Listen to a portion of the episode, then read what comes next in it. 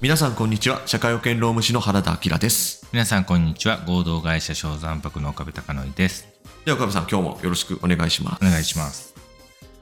まああのーそうですねあらかじめ今日はちょっと予防線を張っておくんですけどはい今回はちょっとひあのー人によってはつまらない回になっちゃうかもしれないなるほどなぁとはいはいちょっとすいませんご了承いただければなと思うんですけどじゃあそのなんでつまらないかっていうとはいつまらないと思われそうかまあちょっと私がそこを危惧してるかっていうとはいまあもうご存知なんじゃないかとああほとんどの方が。だけどそのこれもまたちょっとあのあるのが私のこの感覚って結構外れるんですようんうんうだんからこれはもう知ってるはずだからみたいなあのそういう気持ちでいたら意外に誰も知らなかったりとかあああの世に言う今更聞けないってやつですねああそうですねまあそういうテーマですよね今回はいうんと思いますでちょっとじゃあ本題に入っていくとですねえっと2019年4月から年次有給休暇を年に5日必ずしてくださいとはいいうのがまあ法制化されましたよねはいでまあその上での助けになればいいなということで今回ちょっと今回あのこの話をさせていただくんですけれども、はいだから普通にほっといても5日取る社員さんばっかりとかっていう会社さんはあまり意味がないうんうのんかなとも思ったりはしますけれども、はいまあ逆にそのなかなかそのい諸事情で5日取れないうんあのなんとか頑張って取らせてるみたいな、うんうんはい、そういった事業所様には割とお役に立てるんじゃないかとは思うんで、まあ、そういった方が聞いてくださってることを祈るのみかなっていうところなんですけれども、はいはい。で、まあ、その、お客様にはいつもその、この助言っていうのをさせていただいてるんで、まあ、それ以外の、あの、聞いてくださってる方にお役に立てたらいいなと思いますが、はいあの、そもそも、年次有給休暇って、はい1日単位とは限らないっていう話なんです、今うんうん日の話っていうのがですね。はいえーまあ、すなわち、半日有給っていうのと、うんえっ、と、時間帯年休、時間帯有給っていうのがあるとはいいうことなんですよ。うんで、まあ、その名の通りなんで、その実際どのように有給を取るかっていうのは、あの、本当にこの言葉通りにやっていただければよくって、うんはい半日有給だったら、えっ、と、午前か午後かどっちか休むっていうイメージだし、はい時間帯年休とかだったら、うんうんえーっと、午前ちょっと1時間遅れてきますとかう、ん午後ちょっと1時間早く帰りますとか、うんまあ、まあ、中抜けとかにも使えなくはないんですけど、あんまりパターンとしてはないですけれども、うんうんうんうんはい。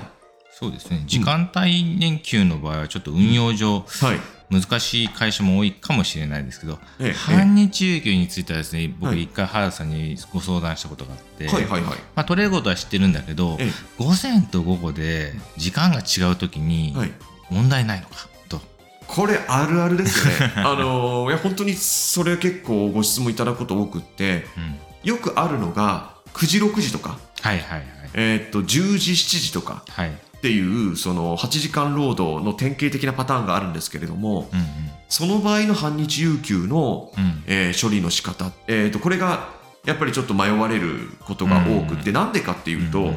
9時5時じゃあ間違えた9時6時だったら、うんうんあのー例えばですけど午前が9時12時ですよとはいで午後は13時18時ですよっうんうんてなると午前が3時間で、えー、と午後が5時間になるじゃないですうか、んそうですね不公平じゃないかとそうなんいうことで、まあ、そもそもだからこの時間数が異なる場合にう半日有給として成り立つのかどうかんうんうんそうなんですね午前中はよあの8割2の4時間に満たないわけだから、うんうんあの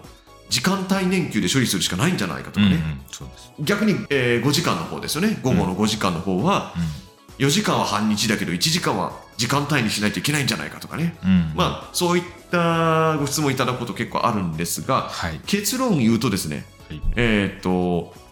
就業規則で制度化してしまえば、えー全然問題がないとということなんですよねこれは盲点ですよねそうですね 成り立っちゃうわけですよねうん従業員からはね、えこうは不い公平じゃないかって来そうですけどこれは別に法的には問題ない、法的には問題ないです。まあ、ただ言うてもですね、はい10時、7時ってあるじゃないですか。はいはい。じゃあ10時から12時までっていうのとまあ確か13時から19時までっていうのはいくらなんでもちょっと考えた方がいいと思いますに。ななるほどね。この場合はさすがに10時から13時と,、うん。えー、と14時から19時とかにした方がうんうん。多分いいと思うんですよう、んうんうんうん。うん、でも多分制度化してしまえばいけなくはないと思いますまあ、事前に従業員がそのことを知ってるかどうかっていうのが、はいトラブルのこのなるかならないかって大きな分岐点になるかもしれないですね。そうですね。いや、本当その通りですね。なので、えーっと、うちの会社はこうするよと。うんだから、えーっと、8時半、5時半とか8時、5時とかだったら割とやりやすいじゃないですか。うんうん4時間ずつに分かれたりとか、3.5、4.5に分かれたりとか、うんあるいは、休憩というのを意識しなければですよ。うんうんうんそうですね。うん9時、6時っていうのも、9時13時と、うんうんえーっと、13時、18時にうんうん分けることもできるんで、うんなので、まあ、あの4時間に4時間とか、まあ、5時間とかに合わせられなくはないとうんそうですね。 3時間で帰ってもらっちゃ困るよっていう事情もあったりするんで、うんうんじゃあそれはじゃあご飯はいあの12時に食わなくてもうんうん13時うちの仕事終わってからどっか食べに行けばいいじゃないかっていう、うんうんまあそんな感じで運用は可能うんうんでただ就業規則に、えっとうちは半日有給の制度を導入してますとはいで、えーっと、午前は、えーっと、9時12時ですとか、まあ、うん9時13時でもいいんですけど、9時12時です。で、午後は13時18時が休みになりますと。うんで、これ不公平じゃないかっていう声って結構あったりするんですけど、うんうんあの、それ確かに午前ばっかり休む人とか午後ばっかり休む人がいたら結果的に休んだ時間が違うじゃないかにはなるんですけど、はい大抵の場合はうまくバランスが取れていくんですよ。うんうんだからたまたま午前になったから午前まあちょっと損したような気分になるけど次の半日有給は、えっと午後に取れたと、うんうんうんなんかそれが結局あの何年かやってたらあのちょうどいい具合になっていくんでまあ事前に知ってれば従業員側でコントロールもできますしね。そうですね、うんその通りですで、えっと半日有給のメリット、はいはい、なんですけれどもえっ、と有給の5日消化義務あるじゃないですかはいこれに含むことができるってことなんですようん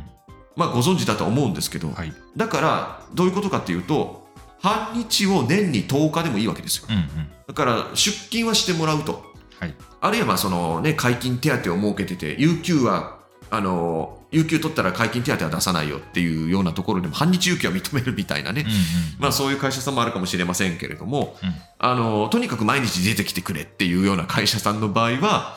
この半日有給をですねうまく使ってうん年に10日とかだったらいけると思うんで、うんううんん、まあそれこそあの日頃行けないその観光庁の、えっと、観光庁関連の手続きだったりとか、ああそうですね。ええうんうんそうあと歯医者さんだったりとか、うんうんうんまあ、そういうのでも行ってもらったらいいんじゃないかなと思います。はい、で半日連休は私はだから小さな会社で、うんなおかつ有給がなかなか取れないんだよねっておっしゃる方に関しては非常にこうあのおすすめなんですけれども、はいじゃあ方や時間帯年休はどうなのか。んんんでこれちょっと岡部さん先ほどおっしゃった通りそのなかなか小さな会社での運用ってうん、難しいし手間かかるそうですわけですようんうんしかももう一つとどめで言うとはい、この、えー、と5日消化義務の5日に含めることができないんですよ、あそうなんですね。えええー時間帯年休は、そうなんですよだなるかほど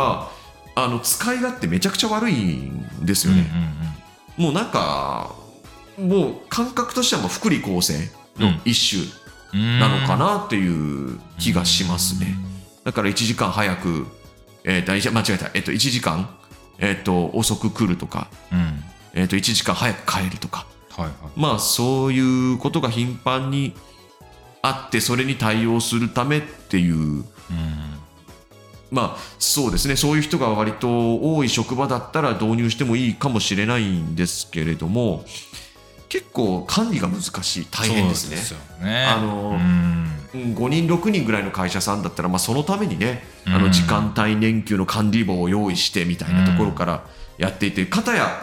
別のあの普通の有給管理簿もあるわけでしょ、そうですよね。うん、これ大変だと思うけどな、この八時間はのいうちの一時間はいつ発生した一時間でみたいな、そうそうそう そう、うん、いつ消滅してみたいな。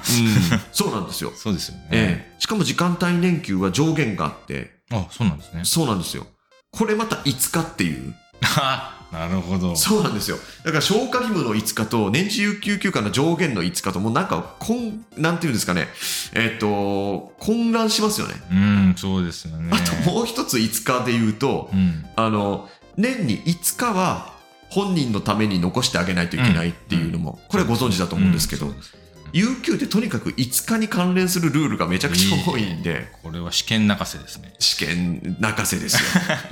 本当に僕は昔受かっといてよかったと。あ本当ですもうね。もうなだからあの2019年以降に受かった人はすごいなと、うん